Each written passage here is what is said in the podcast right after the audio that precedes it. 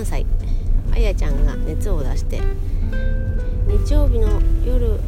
夕方だったので、えー、月火水3日目。保育園お休みしております。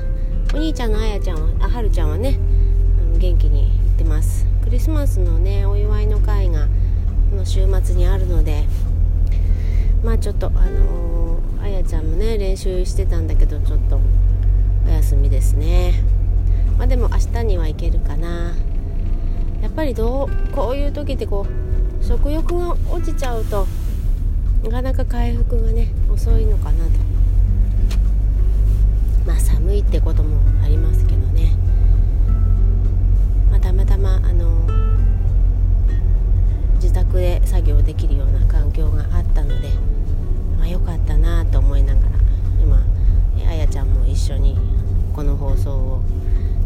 聞いてる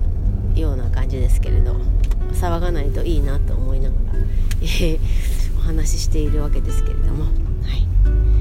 えーとさっきですねそれこそ仕事をしててピンポーンって、えー、宅急便が届いてなんだろうと思ったら、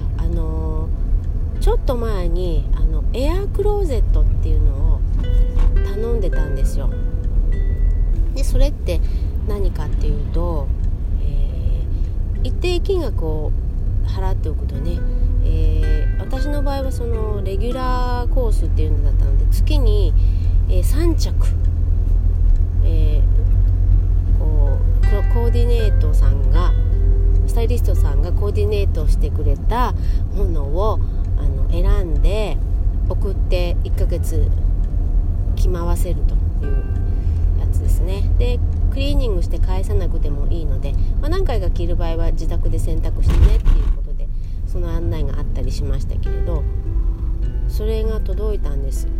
3着、えー、トップスが2つ2着で、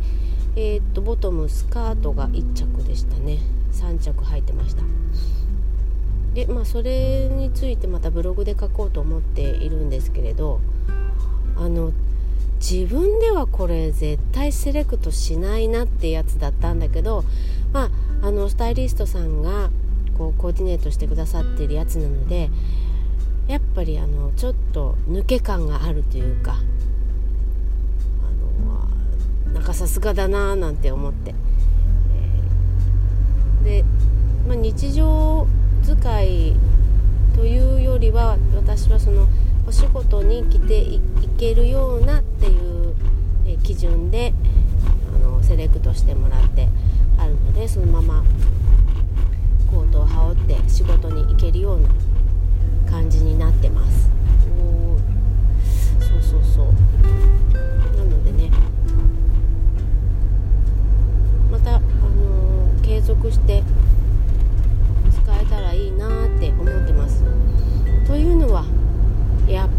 ぱり服って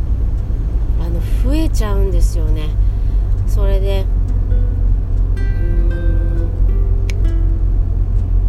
この前本当に整理整頓をしてもう処分するものは処分したからああすっきりしたと思ってたんだけどでもちょっと油断するともうそのクローゼットのがボーンってこうなっちゃってああこれはダメだと。そもそもあの、まあ、着る服って大体決まっちゃってきて決まっちゃっててでなんかもう洋服を楽しむっていうとこじゃないですね。今。でそれがあんまり良くないなと思ったので、まあ普段と違うことをしようと思ってエアクローゼットを頼んでみたんですけれど、ま、そうするとやっぱあの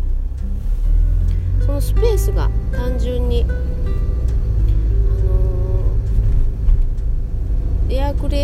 レクローゼット分のスペースだけ開けとけばなんとかなるのであこれはいいなと。そう。だからちょっとあのー、これは